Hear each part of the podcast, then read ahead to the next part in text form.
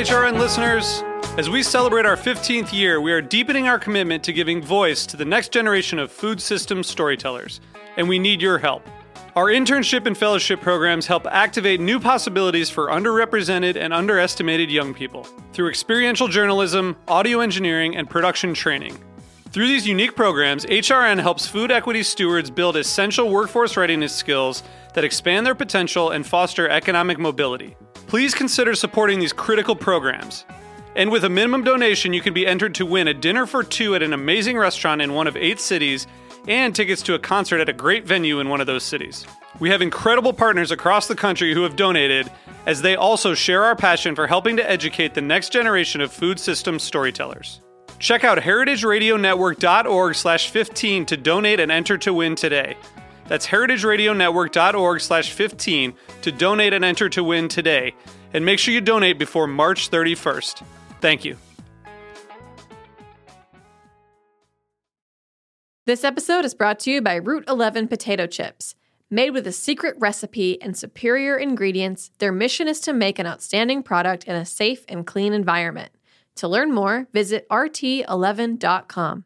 Hey everyone, welcome to Snacky Tunes. I am one of your hosts, Darin Bresnitz. Hope everyone out there is staying safe and sane, taking time to check in on yourself and loved ones.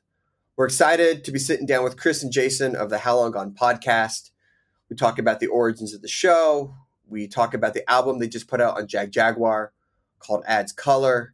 And we talk about some food, some music. It's a good hang. It's a great conversation. We appreciate them making the time. And then we dig into the archives for a performance from their label mates, Small Black, one of our favorite performances from the shipping containers in Brooklyn. So please sit back, relax, and enjoy Snacky Tunes here on hrn.org.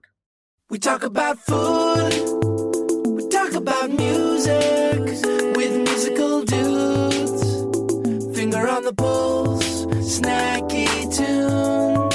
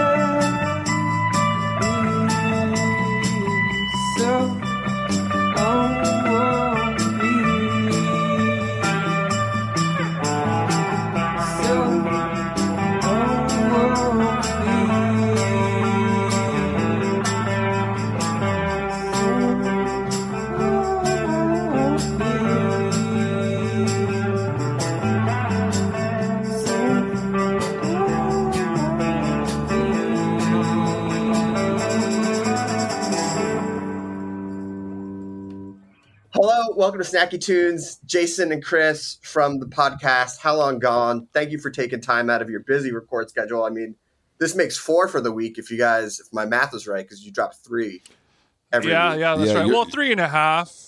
You know, we'll see how long this one goes. We usually go three, four hours. I don't know how if you do the No, same. we don't. God, No, no, we don't. no, I'm, this- I'm anti. I, uh, This- we're anti-long podcasts, so don't try to drag us into some three-hour monstrosity for your Patreon. No, this is this. There's no paywall here. We've been doing this for 11 years and haven't seen a penny. It's, it's There's a lot of walls, not as much pay. Yeah, yeah, yeah, yeah. I think the walls between us and the finances, and not the. Okay.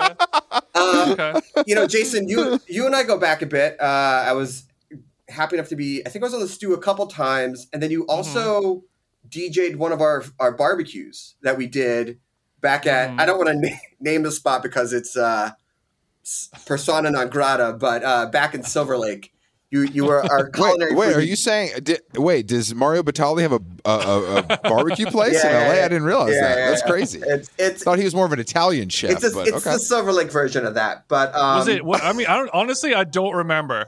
I don't remember Oh, whose it was- house it was. Clearly, maybe it was good. clearly at Tenants of the Trees. Yeah, clearly. Yes, yes. thank you so- Oh yes, yes, yes. Yeah, the yeah, tenants yeah. of the trees. yeah. That but we- whole club was on the airplane with Epstein, man. They fucked up. yeah, yeah, yeah. Uh, I think that's where he had us coming out. And now it's a it's Debutante. become an unhoused stronghold, and you know a place, a wall to lean against if you're going to get an acai bowl at Ubatuba. I know this is a food podcast, so I wanted to bring it all back. No, no, I appreciate it. Love It's- Ubatuba. Yeah, yeah. If you got your TJs to go, you can just sort of snack right outside of tenants. Oh yeah, Um, for people who might not be familiar uh, with the podcast, quick little history.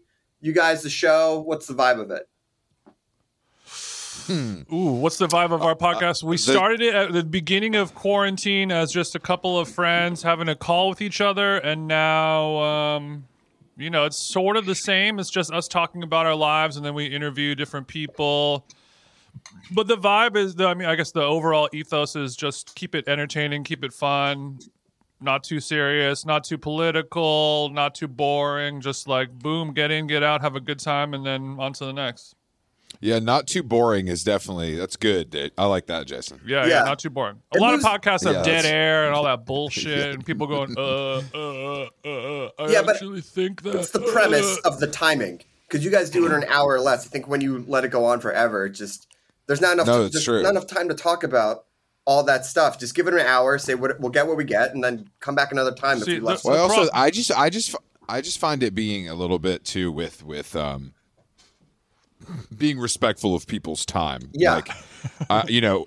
We're dealing with people. We're not dealing with Jordan Peterson. We have people that have things to do. You know what I mean? So it's a little bit like I want to be respectful of. I want to be respectful of their time as well, and not like not Whereas even necessarily like the, the highest profile people, but just in general. Like I don't want to talk for more. I don't want to talk for more than an hour. I've got shit to do. I have to actually make money. You know. No, I get that. I mean, I think it it allows you to get guests, especially since you do it all remotely. You'd say it's like you, you just fold it into your day. Come in, you're gonna come for an Yes, hour for us, yes. talk about whatever, no pressure, promote, don't promote, in and out, Mhm. which is really nice. And it comes through because I think you guys get a lot of guests that maybe wouldn't do a lot of podcasts because they know that they're in, they're in good hands. Um, That's right. That's right. We're not smart, but we are. We're good at conversating. You can, you can either pick Yeah. one or two. There's a lot of smart podcasters out there, bad at talking, bad at conversations. Mm-hmm. yeah, mm-hmm. We're great at conversations. Could be smarter. could be smarter. it's smart. I mean, when did you guys I'm no dummy. when did you guys look at Well- each other and think that you had something? Like, what was there a moment or a guest or an oh, episode shit. where you go like, "Oh, this is actually not just us fucking around. Like, this is real." Oh, I- Um, well, I mean, we had we had podcasted a bunch before we even started this, so we sort of already knew that we had a good kind of back and forth vibe. But as far as how long gone, maybe Yeah. like, um, I mean, because we started out very very just out of the gate. So we had like Hari Nef was our first guest, who was like a pretty pretty good name. So Yeah. like. It was already kind of cooking from the beginning, and it felt surreal. But I think maybe when we had like Phoebe Bridgers on, yeah, that was I when feel like Fe- I- we started getting a lot more tides turned. press and like, yeah, that was that was probably a more pivotal moment. yeah, because I a mean, lot Because after that, we got our Yeah. booking agency, we got Mm. you know a lot of different press, and like music magazines were writing about us and not just you know the New York. Times yeah, I think there was a weird there was a weird moment where like we were mentioned in the Faye Webster Pitchfork review. Where I was like, Mm-hmm, "Damn, these motherfuckers really be listening to this." Like the, the opening paragraph is about her being on the show, and I'm like, "Damn, okay." Like that. Not that you know, not that Pitchfork is the end all be all, but it was like, "Wow, this is really like this is getting into di- a different territory Right. than, than like thirty to forty percent of your best new music interview involves talking about us two guys who she has never met in her life. And when Mm-hmm. we recorded the episode, I remember being like, "Oh, this chick doesn't really like us too much." And now she's got Yeah, a- she doesn't know- that she- yeah. best new music framed on her mom's wall in her basement, and it's just talking about my dumbass. So that feels good. I mean, there is this thing about this like, sort of type of creatives who like never recognize other people's projects as either like being competitive or just being like, I don't like I listen to you, but I'm never going to talk about it in public. But you guys were able hmm. to sort of jump over that threshold where people are like, I listen to this podcast, other people listen to it. Like people were willing to talk about something that they actually all enjoyed, which is rare because people are like, did you hear my album? It's like, oh yeah, I listen to it every day, and their actual response time is like, uh yeah, yeah, I've listened to it once or twice. It's all right. It's, it's good. all right. I listened Like, to it's- I've I've listened to it every morning for the last eighteen months. Yeah. Yeah, yeah, yeah, yeah. It's like it's like yeah, yeah. I've, I've checked it. out. I've checked it out. Um, how's it feel to be to like have that at least just being in the conversation? Um, because I mean, that's it's the most gratifying thing Yeah. to me. Like I love, I love the the being part of the conversation. Like I Mm. want that, and I think that's the, you know, the community aspect that everybody talks about and strives for Mm-hmm. is that's how it's actually created. Like when you have some fan account making memes three times a day of dumb shit you say, even though that's annoying, you're like, all right, well, this means it's working. Like Mm. Yeah. there's there's thousands of people that want to participate in this and talk about it negatively, positively, whatever. And it, Yeah, you know, or to, bad. to an extent, yeah, to an extent, that's just like, all right, this shit's working, you know. Um, but like, I don't think that, um, I don't know, like what, you know, I, I don't, I don't. What's the point if no one's talking about it? It's kind of where where I'm at a little bit. Well, I mean, th- well, that's, that's I, my I agree whole with life. that, but with I think podcasting is so specific because it's such a singular activity listening to it, Mm-hmm. and it almost is kind of private and naughty because it only lives in your AirPods while you're walking the dog or whatever. So people don't necessarily talk about certain things. Like if you li- like if you listen to like a podcast like Come Town. You're probably Sure. not gonna like. That's not gonna be your opening line at your cocktail party that you get invited to this weekend. You're gonna say like, "Oh, did you hear about this story about the Ugandan slaves on the Daily?" And then Right. you're like, "That was very powerful. I do listen to podcasts as well. That's awesome." So Yeah. like, it's interesting to do a podcast that is not like a very general NPR news type of story thing, you know. And we we can get into it a little bit, throw some mud and stuff, and and people are still along for the ride. It's cool. You do have this way of because your guests do range from fashion, art, music, food, but there is this common thread that when you t- tune to listen an episode, you're like, all right, I have a good idea of like what I'm going to learn about the guest, what I'm going to hear. How do you approach your research or putting your interview questions together? Because it feels off the cuff, but I also know that it's got to be research because you know a lot of inside baseball. Darin, different there's guests. there's there's one there's one criteria for how long mm-hmm. gone, and it's our it's our rallying cry and what we live on, and is it are they down to clown? Oh, That's yeah. the only question. That's the only question we ask. And if, if they're not obviously down to clown, then the challenge is can Jason and I convert them to the D to C lifestyle? Mm. Um, yeah. and I mean, I think research research wise, it's like I I mean, a lot of these people I'm tapped in with, like Mm-hmm. whether I I like what they do or I know them personally, or I look at the Wikipedia five minutes before. I'm Sure. not like I don't. I think the reason it feels off the cuff is it because it is it is a little, A little off the bit. cuff. No, you it's- know, I mean, Jason totally does more research, but you do a little more research than I do. So what, what I like to do is if a guest is coming on, I don't want to like look at the wiki. You know, I'll go through the tweets and just kind of see where their heads at on a few opinions. Uh, but it could be any like we had a girl um, or a woman on, sorry, Jo Ellison, who's like an editor at the Financial Times, like you know, an older woman. She has like a teenage daughter, like a very successful, respected editor in the in the writing world and I went to her Twitter. I'd never heard of her. I didn't know anything about her. I go to her Twitter, and her bio is like written kind of fucked up. And we spent 20 minutes talking to her about how her bio is weird. Like she did a hashtag, but the hashtag was after the word, not before the word, and she decided to abbreviate her job title, and it was just like it was just like E I D T R T M F T. It was just a bunch of editor letters. hashtag, and we're so we went through, and she was on her phone live editing her bio, like, oh, I have to change this, I change that, and so like it could it could be anything as dumb as that, but it's something that's hyper relatable to everyone. Everyone ponders what they're going to write in their social media bio, you know. Yeah, yeah. I also Uh, think we've I also think we've hit this weird inflection point where it's like popular enough where if people check with their friends or their who their publicist or whatever, they're told they should do it, Mm. and whether they've heard about it or not, or whether they've listened to it or not. And we love like Jo is a great example. Jo had no idea what the fuck she was signing up for. Like had no idea. It's like six o'clock in London. She's like, yeah, I'm gonna, and she gets on and she's like, what the fuck have I signed up for? And then 15, 15 minutes in, you see the tide change, and she's like, oh, this isn't like I don't have to do it. I'm not selling anything. I don't have to. These guys aren't asking me about like what I do for a living. These guys aren't asking me like what it all means. Mm. You know, We're and not you asking see about the kind- intersection of fashion and tech. right. yeah, you see her. re- You see people relax in this way. That's like, yeah, man, we're not doing like we're not.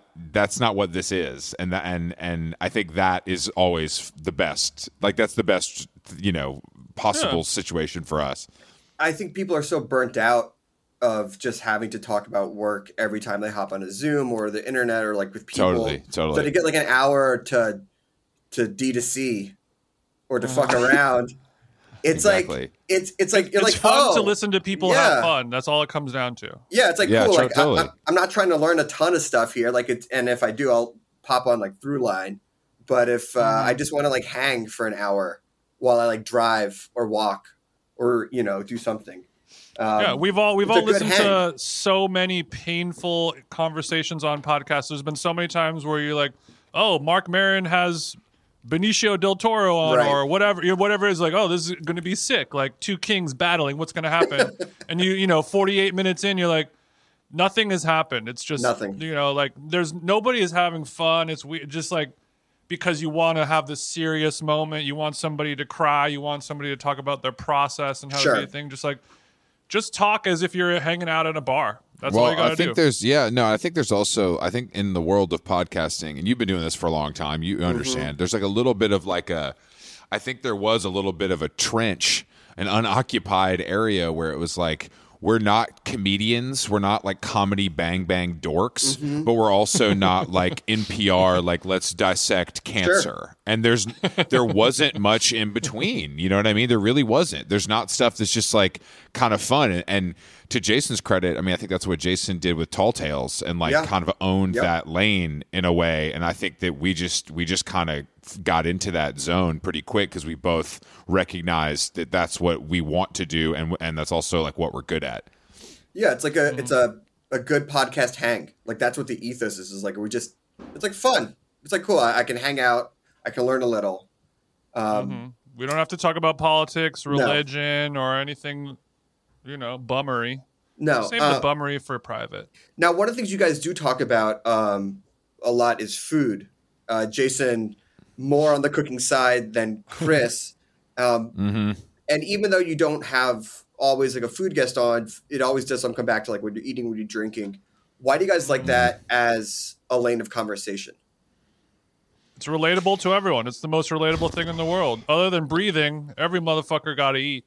Yeah. And mm-hmm. everyone has an opinion on it, and everyone wants to hear someone's and disagree with it or be vindicated, agree with it, whatever it is. You know, Yeah, if we, I- if we I- talk about a Phoebe Bridgers album, you know, 30% of the people listening have heard it and will will have an opinion on it. If I'm talking about grilled cheese sandwiches, every motherfucker is going to have something to say about it, you know? Mm-hmm. And I mean, also, I food's a big that- part of our lives. You know, we love we love food, we love eating. I I don't. I love restaurants, but like a food and No, eating. Chris, you love to eat, Chris. Come on. When have you seen me love to eat, Jason? When I you're mean- on OxyContin, yeah, that's what I'm saying. Yeah, bro. Look, my but when I was shame eating pizza, zonked out on the couch, you wasn't there. Like the, no one saw that except me. You know what I mean? look, I know That's that what- we you love a good meal. You love a good. No, I do. I'm I'm I'm being dramatic. I'm being dramatic. But you like, love bread service. I do think it is very relatable. That's that's like that is that is very true, and it's also something that everyone can talk about. No, you're not going to stump anyone with like a a, a food related question. Usually, that's an easy one to answer, uh, whether you're passionate about it or not. Yeah, I mean, uh, you know, I know that there is a trope on the show, Chris, about you talking about how you don't care about food, but I would say you do talk about more enjoying going out to restaurants. Like you talked about going to Indochine and going out to Yeah, eat. Like yeah. I think, and Which I just learned is a Vietnamese restaurant. I want to redact that from our, our last episode. Well, we'll we'll we'll add it to the uh, fact check part at the end of the show. Um, but it's interesting because I get the impression, Chris, you like the experience going out to eat, like the whole like um, entertainment Yeah, service sure. ritual of it. And Jason, you're drawn a little bit more to cooking at home. Like, what do you guys like about both aspects of of what draws you more to the food world? Uh, I mean, I, I, I just think going to a restaurant is one of life's great pleasures. I mm. have no interest in looking up a recipe and hmm. buying a bunch of fucking spices and and using a stove and doing dishes. Like it just seems crazy to me. Like it just uh-huh. doesn't it doesn't give me any joy or pleasure. But that being said, I respect the art form greatly. Like I, it's hmm. very difficult to be good at it, and I mean, I get to experience that. Jason cooks for me all the time, and it's fucking incredible. And I have a lot of friends that are really good at it, which makes me want to do it even less. Like it, it, it- like it makes me Right, want to participate even less. Why? You know what I why? mean? Why um, enjoy the Zen art of motorcycle maintenance when ten of your friends are really good at fixing motorcycles? Exactly. Exactly, Jason. What's been drawing I'm- you in the kitchen? What have you been cooking these Well, days? Well, I mean, I'm I'm the same as Chris. I love going to a restaurant. I love the pageantry of it. Yeah. I love you know the whole process and everything. The the energy in the room. It's amazing. One of my favorite things in the world to do. But you know, because of these unprecedented times going on, you know, restaurants are really taking a shit. Service is bad. It's just mm. not the same as it used to be. You know, it's so I really like the control aspect of cooking at home since I know how to cook whatever I want to make for the most part. I can just make it at home. It's going to and I'll be in control exactly of what's going to happen. I'll make it exactly how I like it. And if it's something that I can't make, like sushi or you know Yeah. crazy Chinese food in a wok or whatever it is, then I'm happy to go out and get that. Yeah, I think that's definitely been the last few years has been like that balance of wanting to support the restaurant industry, but then also realizing how expensive and like, and it, it- forget the money part about how sometimes it's just like a disappointing service, especially at a new place or a place that is like not on their top of the game and just We're done. We're done with. We're done with over tipping. COVID. We're done with the COVID over tipping. And I love to tip, but we're done. We're done. Like where we had a conversation about this the other night. How how it's like. I, is it time to? Do we really need to tip fifty percent on the on the latte anymore? Like these people are these people are making more money than we are at a certain point. We gotta we gotta walk it back, man. We gotta. I I want all of our restaurants to thrive, but at a certain point, like I have to eat too. yeah, know? and you want to re- reward good service, you just don't want to reward of course. just service. I always Yeah. reward good service, and Yeah. I I disreward bad service gladly as well. I'll hit you with a twelve point five, bitch. Fuck around and find out. I'll hit you with a twenty two point five. No, I mean, But, well, um, twenty two point but the five. You're so is- generous. You're so generous. The problem is, it's just like it's so few and far between that you have those meals where like, oh, everything really did work out. The Mm. food was good, the service was good, and there was a value And that's extra. that's yeah. that's proportionate to the cost to the food. That's all it is. Yeah. Um, I now- don't care if it costs five hundred dollars for dinner. If the value is there, then we then we're doing it.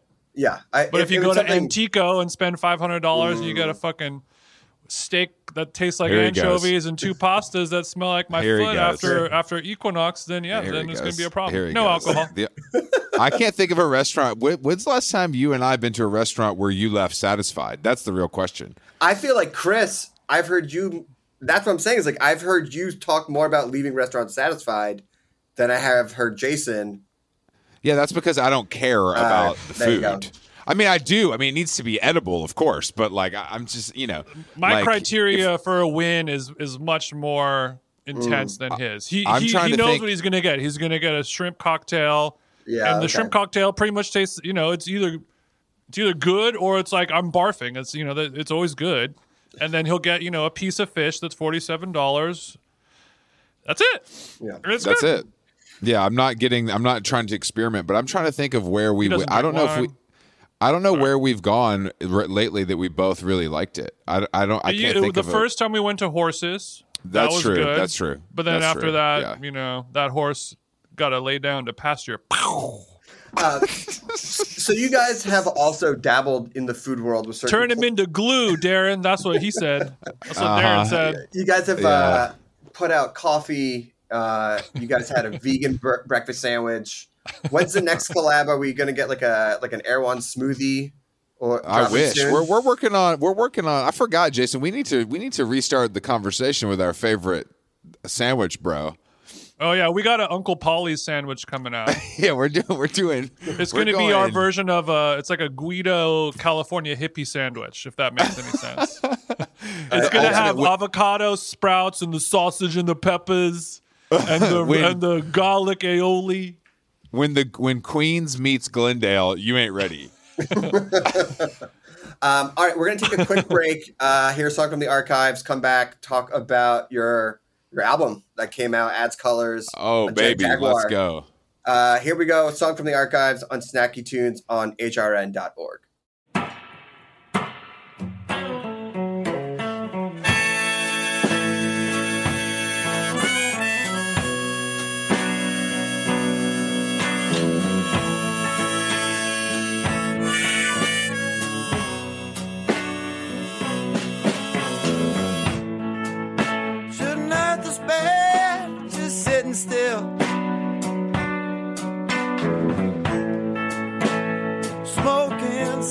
cigarettes in my windowsill.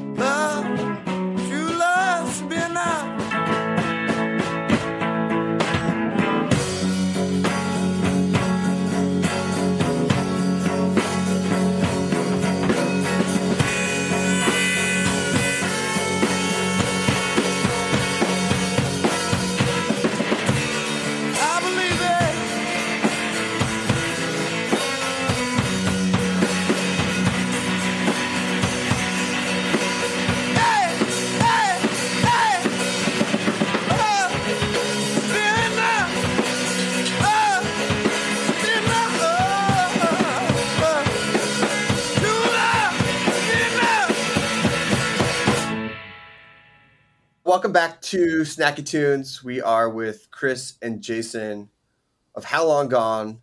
Um, you guys recently released your first album back in December, Adds Color on Jagjaguwar. What's the story behind it? What made you want to put out um, an album? Uh, well, Question. yeah, great question. Uh, uh, uh, uh, honestly, we just met. We we were in uh, we were in Indianapolis working on the coffee because our roaster is there, Tinker is there, and we met Eric from Jagjaguwar. He lives in Bloomington, and he drove for dinner, and it kind of it kind of came up organically um, at, at a meal, and then. I just kind of was like, it it was a little loose when we left, and I was like, we got to make this happen because it's so crazy. Like, I'm Yeah. just gonna make this. I'm just gonna like really hammer this until it works. Um, and it started off, Force, The force idea- their hand, really. yeah, exactly. The idea like was a little a little more complicated, of course, you know, and then and then you realize what you can actually do. And we had been mm. doing our music show, and we were like, this is kind of the perfect. We know how to do this. It's pretty simple and straightforward, and they obviously have the rights to all these songs for us to talk about them. Um, and it was just fun, and they're cool. I mean, they just they get the joke, and they know that it's like it's mm-hmm. just fun for everybody, and it's not that serious, and no one's going to lose or make any money, but that's fine. Mm-hmm. I sort of like projects like that these days, where it's like it's going to Yeah. exist. We're going to make something tangible that you can hold. We won't make money. We won't lose money, but it's something to do. I mean, you guys put out a CD, which is Mm-hmm. it's fun. Yeah, I mean, now it's we funny. now we get to say we put out a CD, and you know we get press around it, and people are like, "How are you on Jagjaguwar?" And you don't. and also anything, yeah it you also know? I, well i mean the the return of the This is cd obviously is is uh you know on the tips of a lot of people's tongues and i don't want to i don't want to say i don't want to say we did it first because we didn't obviously but we did obviously we double did, gatefold disc. It's a beautiful. Yeah, we- See. We it- put it we put it maybe back into the zeitgeist you know what i mean i don't want to i don't want to take too Darin, much we call credit. that the gone effect, where Oh, yeah. wouldn't you know it? Something that we talked about maybe three to four months earlier becomes sizzling hot. The opposite of a steak from Antico. but to me it was just like what are we gonna what what do we what do we do because like i vinyl is stupid tapes are even more stupid like cd is the cd is the only physical medium that i think is cool Spotify's even though I- canceled. Oh, yeah, yeah. is Spot- you can't use Spotify anymore. So, but it's like I didn't. It's the only thing. It's the only one we could do. You know, it's the only physical physical one we could do. I think. I don't know what and else it would have been. the it's the the medium of media that is closely attached to our life and childhood. You know, we grew up with CDs, True. not vinyl, or you know maybe cassettes very early in our lives, but it's just a big part of our lives. It's a format that we're familiar with. We know how to use it. We all have cool vintage Mercedes Benzes and Land Rovers that all have Mm-hmm. CD players in them. They don't have cassette decks in them. No. You know, it just makes sense. Did you want to sign to a label or be on this beyond just putting out this CD? Did you like being having a like a, a yeah, are you a are you home fucking team? kidding, bro? Fuck yeah! This is like this is the, the wildest shit. I I've say this all the time. I have no talent, and I got an I got a record out that, and we're label mates with people who are like truly geniuses. You know what I mean? The whole thing is insane. Yeah, of course. And Eric, Yeah. I mean, I I, get to talk see to Dinosaur. Jr. in an elevator and be like, "What's up, bro? We're uh, label mates." Yeah, yeah. No, like, what do I you mean, do? I'm like, I'm a DJ. I think that, I, and they're just they're cool. Like everybody over there is cool. They've been supportive in the right way, and like if we ask for something reasonable, they usually can make it happen. It's like exactly the relationship you want in in a situation like this. And we also, I think, we also know where we stand. We're not like you know, where's the out of home campaign, guys? You know, Yeah. we, we recognize.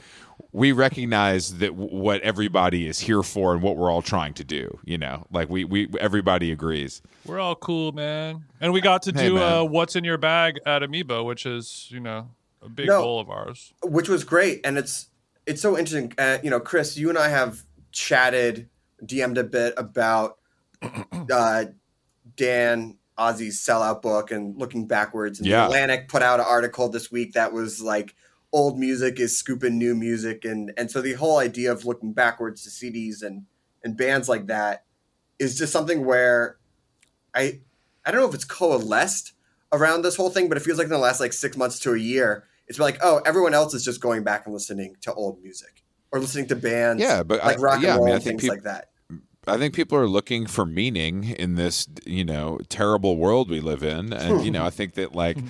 any bit of nostalgia is what people. It's gotten mm. crazy, you know. Honestly, like even in the last couple of weeks, like all these festivals and shows that are happening with all these bands that we grew up with, and it's like, I mean, it's getting dark. It's like it's like bands. I'm like, I don't even know who this is. You know what I Yeah. mean? But they're it's it's getting crazy. But like that's just what's going to happen. I mean, that's what it, it traditionally has always happened. But I think that the pandemic has just made it it'll more happen. extreme. I think the pandemic pandemic has made it more, a little more extreme. Right, because it's just like we interviewed this band uh, out of New Zealand, and partially because of their age and where they're located and things like that. But he's like, he's like, I haven't really seen a lot of live music in my life, and I just listen to older music because it doesn't matter because I'm not seeing anything live anyway. Interesting. Which So, I like, thought don't, was really interesting. Like, I don't care about the new stuff because I can't see anything anyway. So everything's open to me. I just listen to like 70s and 80s and early 2000 rock, and that's what his music sounds like. Mm-hmm. That's cool. Yeah, that's I mean, unfortunately, I mean, what I look. I'm looking. I mean, I'm looking at fucking. You know, yesterday I get the update. You know, of Song Exploder. And it's fucking Franz Ferdinand, "Take Me Out," and I'm like, God damn it! Like, this is how far we've gone. Like, I mean, that song was huge, but like, It's just that- because we're old, guys. This, I mean, wh- remember when we were kids and and Puff Daddy would sample all these old '70s disco but- songs, and then every all the old heads were just like, "He ain't making music; he's just copying it." And then we were kids, and we were like, "I don't give a fuck; it's cool." And now, you know, and now it, it, it's always been happening. This is just how it always goes. We're No, certain age. totally, Yeah, totally. I think totally. the only difference now is that when he would sample Led Zeppelin or something like that, it wasn't Led Zeppelin coming back out in the same way that I don't know Jawbreaker is coming out to play "Dear You," and I'm super Yeah. pumped about that. But it's not uh, Drake sampling "Accident Prone" for a new song. yeah, yeah, yeah, yeah. Yeah. Thank you're lucky Jason's not producing anymore. That could be you could have just given away the keys. Yeah, yeah, yeah, yeah, yeah. Um, so you guys did your own version of live shows. You did a tour last year. Um, Yes. how did you like being out on stage, and uh, how did you guys like the live environment? I mean, you know, what did you take away from what you like about live music, live shows, and things like that? Bring it to your your show. Uh, well, unfortunately, I don't really like live music, uh, so that wasn't that wasn't really a big thing that for me. But I mean, I have to know it. I have to like really care. Like I have to really like it. Like I, I I'm not gonna just go check out a band. Sure. Like I'm not. That's fair. I'm not gonna do that. That's fair. I mean, Well, I, did- I, did- I did like that live- for 15 years. Yeah, I like live music as long as there's a place to sit down. So we made sure that was what we took into our podcast tour. Is point. make sure we got chairs. Deeply appreciated, by the way. No, but we had we had a blast. I mean, it was it was super fun, and I think that like um, I mean, we'll definitely be doing more of it, and I think that we did it in a way that felt you know like us. You know what I'm saying? Like I think it's like I don't want to do a show at the Bell House. You know what I mean? Like I want to do a show at Bowery Ballroom. Like I just don't like. It, it's just another thing that I feel like we should never have access to that we do, so we have to do it that way. Hmm. we have to do it the the way that like we can get away with. And also, I think working with High Road is like that's what they do. I mean, that's like where they book bands, so it all made sense to do it in these places like like Bowery Ballroom or the Lodge Room or Schubas or whatever. Lodge Room, what probably best venue in LA. Yeah, that that place, great. I I'd never been there. Obviously, I hate Highland Park. It was amazing. Like Great- honestly, I great, loved it. Great green Loved it. room. The green room had two stories. Amazing. yeah, was great. great green room. Whole vibe was whole vibe was good. And you guys Great have show. also talked about doing what I guess Fred Armisen did and comedians did, but opening up for bands and things like that. Do you have any plans to do that in the future? Is that where you would want to go? Do you just want to? Because you had bands open Yeah, for man. you, but would you want to flip No. it and, and say like, "Hey, we're going to open the show"? How would you sort of bridge that gap, or would you just be like, "We're just going to try and win them over"?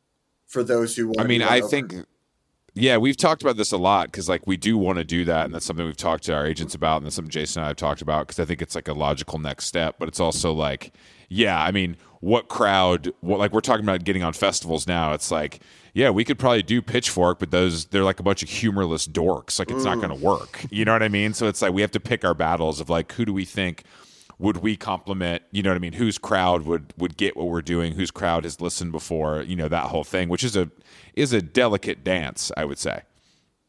Yeah, But it's also, I, I think it's a little bit of kind of like a sign of the times with our unfortunate um, decline of attention spans where I see a scenario where people would rather sit, you know, we they would rather just watch us like crack jokes and make fun of music and the band's playing for 15 minutes than like wait for you know some opener to like set up all their gear and sound check mm-hmm. and and then play their songs that you've never heard before hmm. strike all their gear have the you know it's like they're like it's it's just too much. And they would rather you know the chances of them enjoying us just interviewing phoebe bridgers after she performed on stage and cracking some jokes is going to be hmm. much more entertaining than Yeah. seeing some loser ass band play.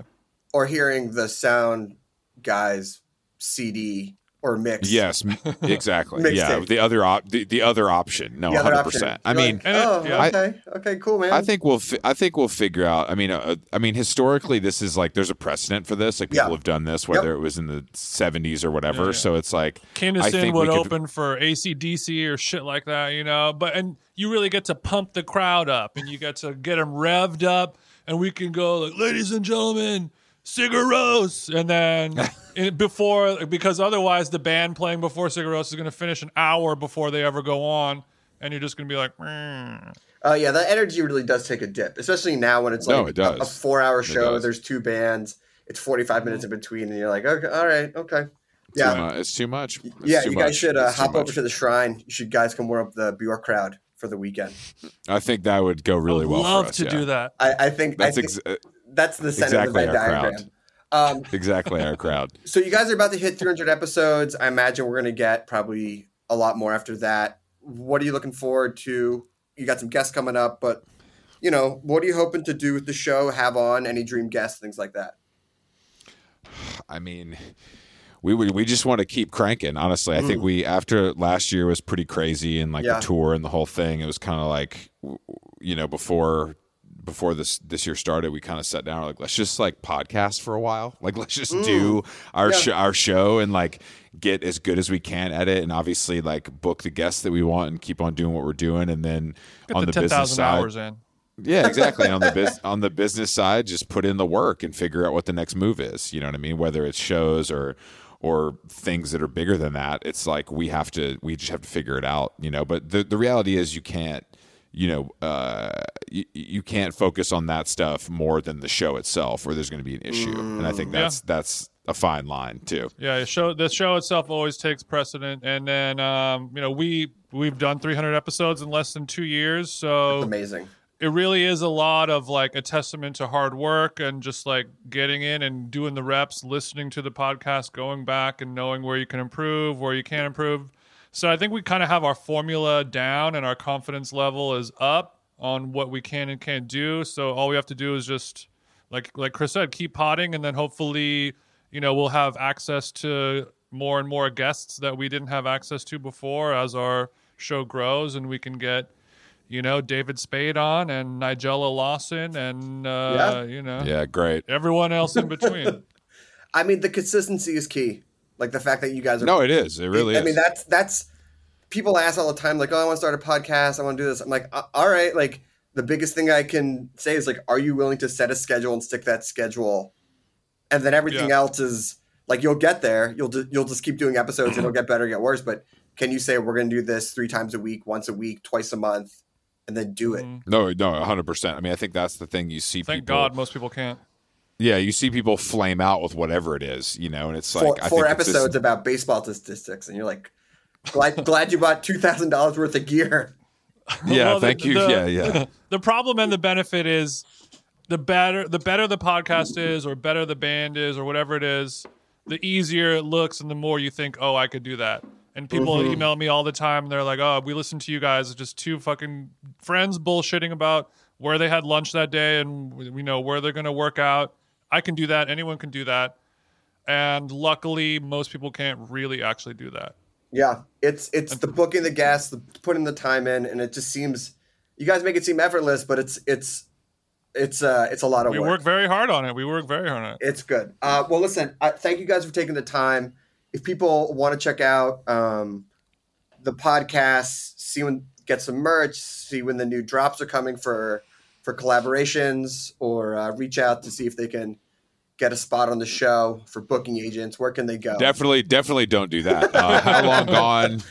Howlonggone.com is the website. Everything is there.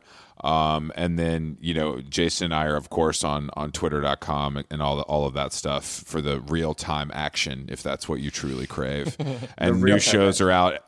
New shows are out everywhere you listen to podcasts Monday, Wednesday, and Friday without fail. Amazing. Well, thank you guys. Uh, really appreciate making the time.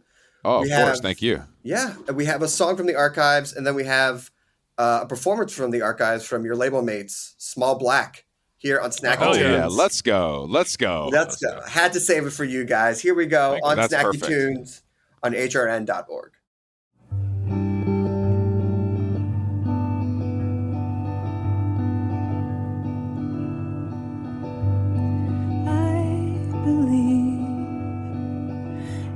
the perfect day in the stardust of a melody.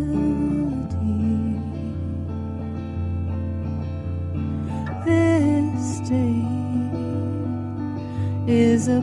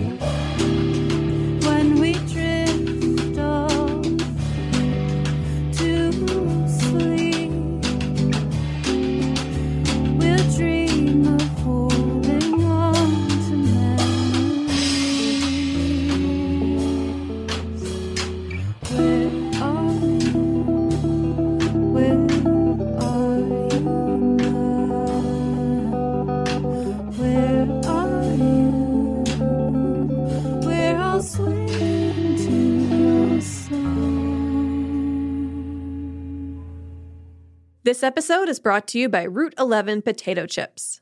From the moment Route 11 dropped their first batch of chips back in the early days of 1992, they understood their destiny as a high quality producer. Instead of succumbing to the frenzy of mass production, they took advantage of their small size and made chipping a personal art form. The payoff was immediate an incredible potato chip. With a secret recipe and superior ingredients, their mission is to make an outstanding product in a safe and clean environment. In this world of uncertainty that we live in, Route 11 potato chips believe comfort food can be just that. Know where your food comes from. To learn more, visit rt11.com. Well, I'm looking at four proud fathers of their new baby. Is an album a girl or it's a girl, right? Yeah. Right. Sure. Sure. I think this Yeah. one, yeah. So six days old. Have you guys slept? How's she doing? She all right? She crying a lot? Keeps us up at night. Yeah. Just give her a little whiskey every night, and then she goes right out. Yeah. Um, so Limits of Desire is out. Super excited. How do you guys feel about it? I feel great. Yeah. Yeah. Yeah, we spent a lot of time on it, but it was worth it, and I don't know, we're really proud of it. Um, what's it like to uh, sit down and write an album these days and put it out in the crazy world that is the music industry? It's an interesting question. Um, I don't know. It's like something like a release date is such a weird thing now because the album's streaming a week before. Right. People have stolen it, you know, a couple weeks before that. So. Oh, really? like- were you were you guys hacked? Yeah, I mean, I think it only it got leaked like maybe two weeks before, which is pretty damn good. Yeah, it wasn't wasn't good. too bad. Yeah, no, that's about as be- the best you can hope for. So, um, How does it feel to see a leak of your album? cool Yeah. because people care enough that they're gonna They're looking steal for it, yeah. it's fine. You know, I I think everybody steals music. It's it's just the reality of things. You pay for what you can afford. So Yeah. everybody that hears our band is, you know, we're lucky for them to check it out. So give us a quick history of the band. How'd you guys all meet? Ryan and I are from Long Island. Strong Island. Yeah, and Hey, we're hey. friends from back then. And then Jeff and Juan are friends from college, and then we kind of buddied up and started the band. Supergroup. Yeah, And what year was that? 2009. Okay. So it's been it's been a minute. Yeah. It's been a Yeah. minute. Four years. You guys still all friends? Yeah, tour tour will make every makes everybody crazy, but then we chill out for a week and become friends again. That's because tour isn't natural. Like tour is, is No. the most unnatural.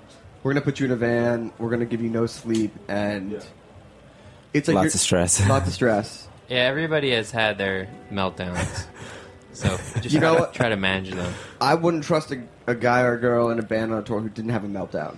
Because then you're like, oh, this person's fucking crazy. And they're hiding Actually, it. this guy Ryan, I can't. Th- maybe Ryan hasn't had a meltdown. Really?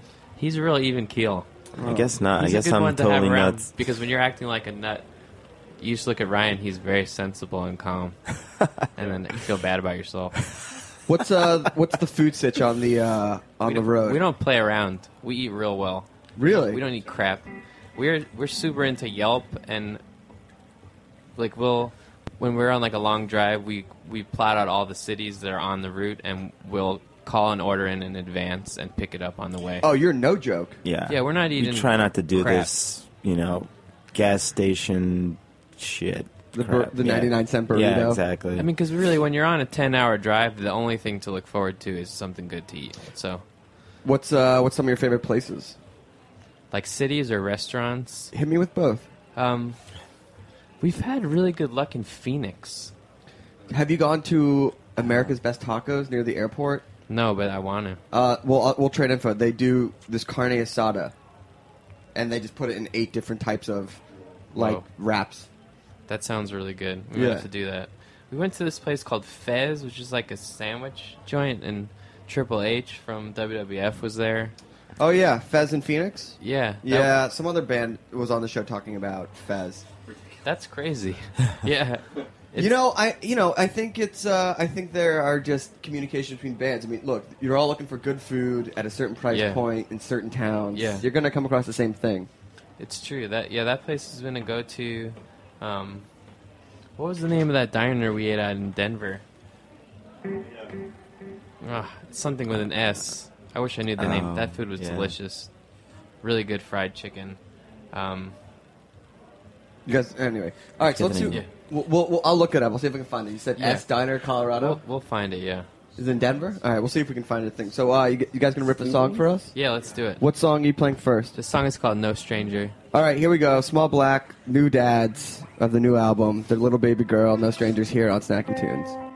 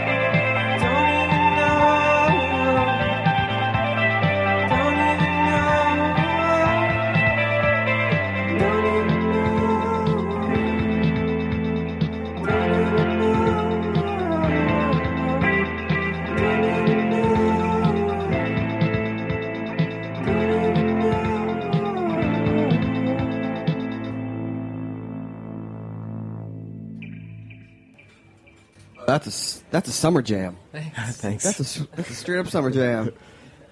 So what's the writing process for you guys? Is uh you know I heard you when you guys were warming up before the show started there was definitely a little bit of jam going on. You guys jam it out, and then you uh, figure out It's songs really- from there. We do some jamming. yeah, It's really different song to song. Um, yeah, some are from jams, some are from a song somebody brings to the band, and then we kind of rework around all the different elements. Um, I think for this record, songs didn't really become contenders for the record until they had a hook that we thought was good and that we la- we latched onto. So I think that was the the main criteria as far as how we followed through and finished things.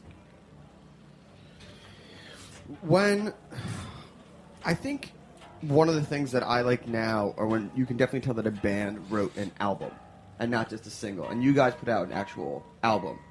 So what's it like when you're structuring, not just going for one song, but a whole start to finish and placement and things like that? I just was reading about um, the Breeders' 20, 20th anniversary, the last splash, and they're like talking about song placement and structure and the way it goes, and I feel that that's a lost art.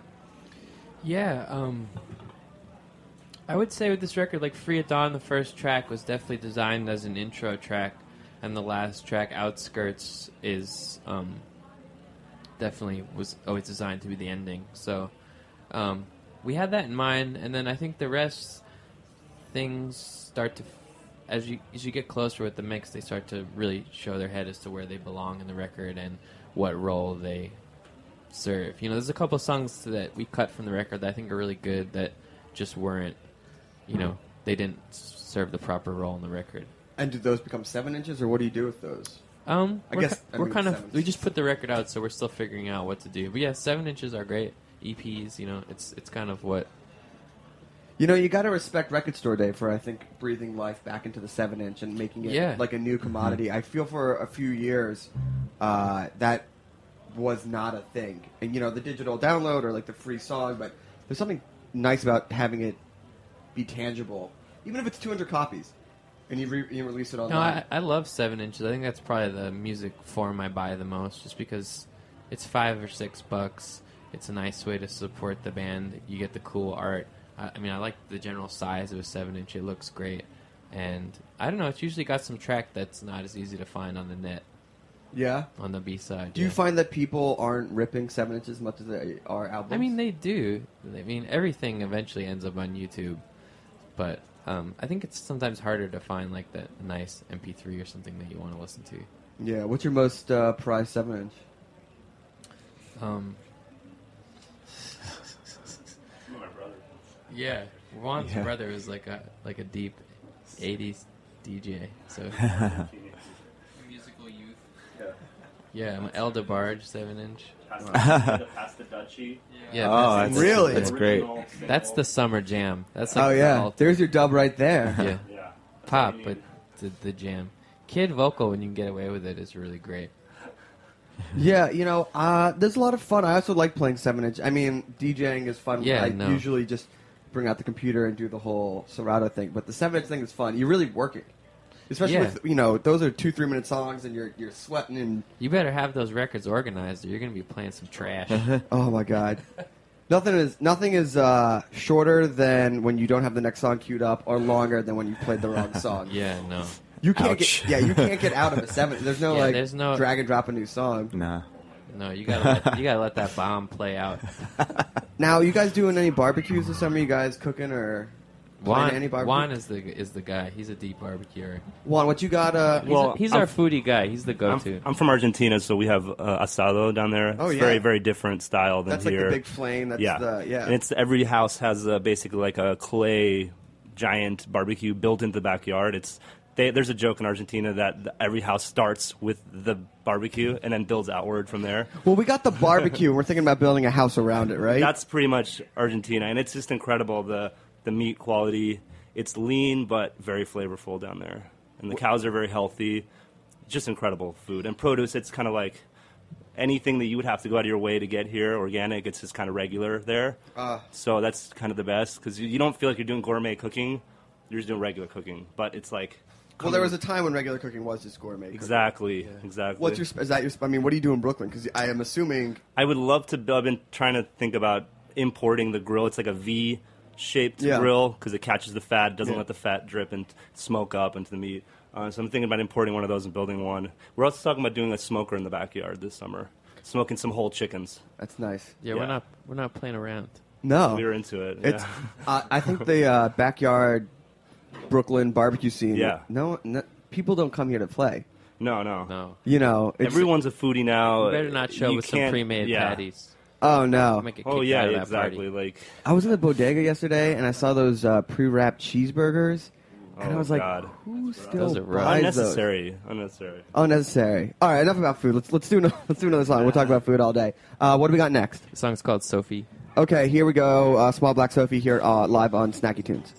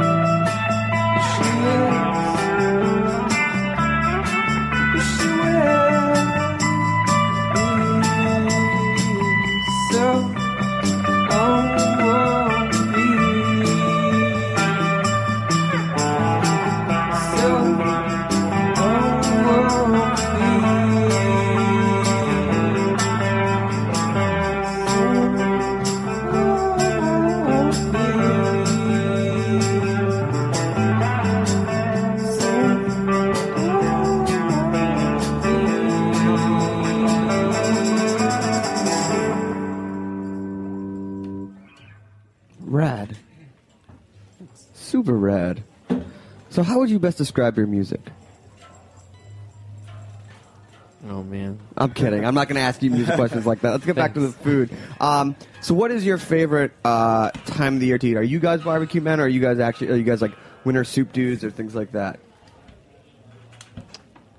Come Um, on in. You're the food guy. Don't stay in the corner. Yeah. Just over there. I just on- like to eat fried chicken all the time. You know, there was a good article in the Times last week about how to fry chicken and how if it's not deep fried, it's not that bad for you. If which, it's not deep fried, it's not Like- that bad for you. I thought if you had the temperature hot enough, the fat didn't get in. Yeah. and it's kind of okay. it's kind of okay. Like the deep fried stuff that you get at KFC, that's that's bad for That's you. bad. But the like, times. but the cast iron two inch skillet Okay. stuff is not as bad for you. And I'm just gonna. And guess what? If I read that wrong, I'm just gonna believe that it's not that Yeah. bad Go for that. me. Keep That telling me good that. to Keep. Right? telling me that. Sounds good So we us. learned today that Jamaican bitters are awesome, and fried chicken is a health food. It's a health food. It's a health food. It's absolutely a health food. I read the other day that I was looking for recipes to make a pudding, like Yeah. caramel pudding, and, and this one was like, this is really healthy, low in fat, high in calcium and protein. I was like, all right, Yeah. I'll just make some caramel pudding. You know, look, I Why not? I think the biggest issue is processed food. Yeah, I think if you could just eat good ingredients, like okay, this pizza that we're eating, probably not every day, but essentially it's just bread and sauce and Good cheese. good cheese. Yeah. Yeah, I, I- I'm reading this uh, Joseph Mitchell book, and this one section is all about the Fulton Fish Market, and uh, there's this big section that that he hangs out with this 93 year old guy who's pretty much only eaten seafood his whole life. Yeah. Yeah. and he goes into this big and it's this is like in the 40s and he goes off on like bread you'd get at the supermarket or whatever you g- got it there and said he would never eat it Yeah. and that it's trash and this guy would seem like was the first person that was completely against processed foods and i think he lived to like be 100 just Yeah, it's it's really we're, everything now is just going back to the way things were Yeah. before all the processing. Trying to. or trying to like the whole like dry aged steak thing. It's like every steak used to be dry aged. Yeah. Yeah. that was the way you did it, and now it's like the special thing. We actually dry age our own steaks at home too, which is Are you nice. serious? Oh yeah, we mess with that. We've definitely done that. What's- a couple porterhouses? What's the longest you let a steak go? I just go like two or three days tops. Okay. and then it starts to dry out, and 'Cause then I, I do the Heston Blumenthal method of just like The hot sear. sear, 15 seconds, flip, flip, flip for two minutes, done. Really? Flip every 15 seconds. It never lets either side cool down, so it builds a nice crust, gets it nice and medium. I usually just do like a two minute, two minute. You know, Carlo That's totally at Blanca do. does an 85 day steak. What? Get out Whoa. of here. 85. It's that. It's like from. It's It's, like, like, jerky by the end, but it's like no. It's got like a Oh. funky blue cheese moldy. Ooh, delicious. Yeah. Just cut that right off. You can't be afraid of the funk in both No. music and steak. No. You know. No, certainly not. So what's the plans for you guys? Tour coming? Yeah, we start tour on May 29th in Boston, and then we come back and wrap up in New York at Music Hall of Williamsburg on the 30th of June. Oh, so you guys are out for a month. Yeah, and then we'll be out again. So what? You going north and around? Circle, yeah. Circle. One of my favorite burrito places is up in Boston. You guys go to Anna's Taqueria? Ooh, oh, I I have been there. It's incredible. The Yeah. burrito there. I had it like a decade ago, so I don't know if it's It's the still same. the same. But oh my god, do you know the Soul Clap guys? Yeah. Okay, I'm good friends with Charlie from growing up. Yeah. family friends, so we used to go there. Oh man, it's Up in good. Boston. That was like the first mission style, like steamed cheese type of burrito quesadilla So thing I've good. ever had. Go there. Yeah, we It's should. good. That's really on the list. Yeah. So you guys are just doing all North America. You guys dip into Canada? Yeah, we're doing Mon- Montreal, Toronto, Vancouver. Toronto's got great food, and Montreal too. Montreal's that's my hometown. It's my dad's from. Where's Joe Beef at? Is that in Montreal? Montreal, yeah. Dude, call him so you can get a res. I know, right? That'd Seriously. be amazing. Him Yo, our band loves your restaurant. Our band loves your restaurant. if you're listening right now, Joe Beef guys, we'll definitely come check it out. Just go to Schwartz's or go to Fairmount Bagels or things like that. Just get some of that dirty poutine. Yeah. Right? Totally. Uh, so I want to thank you guys coming on. What's all the nuts and bolts? Where can people buy the album? Um, just you can just get it at our website, small-black.com, or just grab it from Jagjaguwar or iTunes, Amazon. It's on all, all those various places. And can people the follow the tour on Twitter, Instagram? What are those? Yeah, um, Facebook. It's pretty easy to find if you just Google Small Black. Uh, small BLK is the t- is the Twitter handle. So And where's the name from? uh, I moved to Portland on a whim once, and I was living in this really sort of screwed up house, and there was a pack of raccoons that lived in the attic. Okay. And we named them all, and one of them was named Small Black, and that's what we named. That was the name of the band. Interesting. Well, shout out to uh, Lissa. Lissa, what, what do you got? Come with, Tumblr, Tumblr. Oh, the Tumblr. Oh, Tumblr, yeah, smallblack.tumblr.com. I love Tumblr. which just got bought by Yahoo today for a billion dollars. Really? Wow. That's a lot. That's a lot of money. Yeah. That's, really the way to make money. I, I guarantee you, Tumblr's sabering champagne bottles right now. I think that's Hey, what you Tumblr do. guys, we love you guys. I think that's what happens when you sell for like a billion. I think that's what Instagram did. They just saber. They get those like big, comically sized magnums. The Shandong, Yeah. the Shandong, like the Magnum. like- Yes, the yeah. Which are crazy because they're like a hundred thousand dollars. It's like a hundred. I don't know. We, we drink that sometimes after shows. Oh, yeah? Just get a novelty, like human sized bottle. And just saber it with one of the guitars. Sure. Awesome. All right, so what's the last song we're gonna get? We're gonna do oldies, Despicable Dogs. Awesome. Well, Small Black, Ben, everybody, thank you so much. We will be off next week because we will be enjoying a day of barbecue. No doubt. No doubt. Uh, you guys got barbecue plans for Memorial Day? Oh yeah. Yeah, We're working on it. Oh, you're working on it. We're working on it. Working on it. Start aging those. Hey, man, do we get some funky steaks for next for next Monday? Steak and shrimp. Yeah, That's I'll what do we're the gonna 80 do. day. 80, 85. 85 day. I know, right? That's that's really really bold. Yeah, I it scares me, but obviously I, I don't know. it's fine. It's fine. Yeah. Okay, here we go. Small Black, Snacky Tunes. See you in two weeks. Thanks, guys.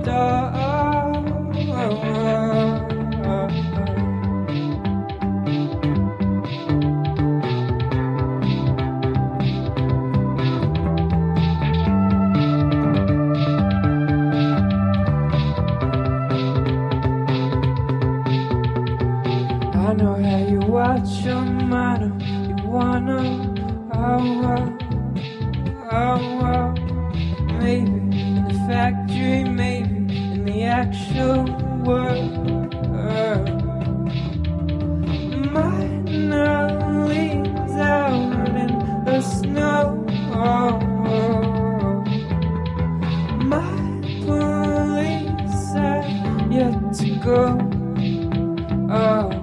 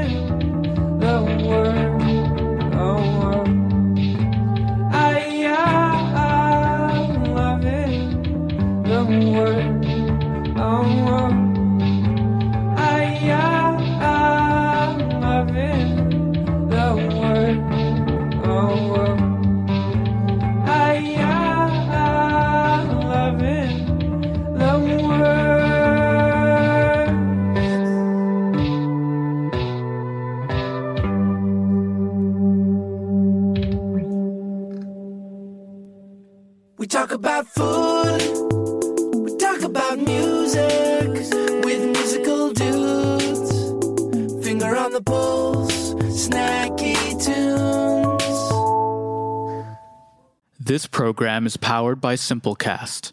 Thanks for listening to Heritage Radio Network, food radio supported by you. For our freshest content and to hear about exclusive events, subscribe to our newsletter.